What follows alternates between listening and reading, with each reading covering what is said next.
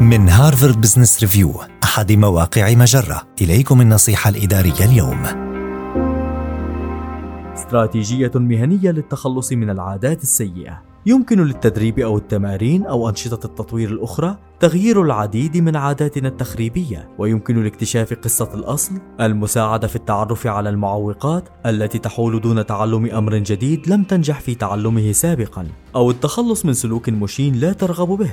ويمكنك فعل ذلك من خلال الخطوات الآتية. أولا تذكر مشاهد حصلت معك في المراحل الأولى من عمرك. حيث ظهرت فيها أهمية السلوك الذي تحاول العمل عليه وتكون عادة بين عمري الخامسة والعشرين عاماً.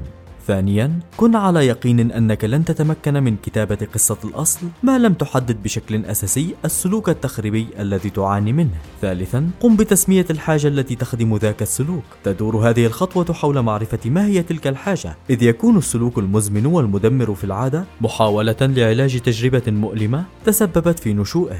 رابعا اختر سلوكيات سردية وبديلة جديدة ثم بعد ذلك اكتب قصتك الجديدة.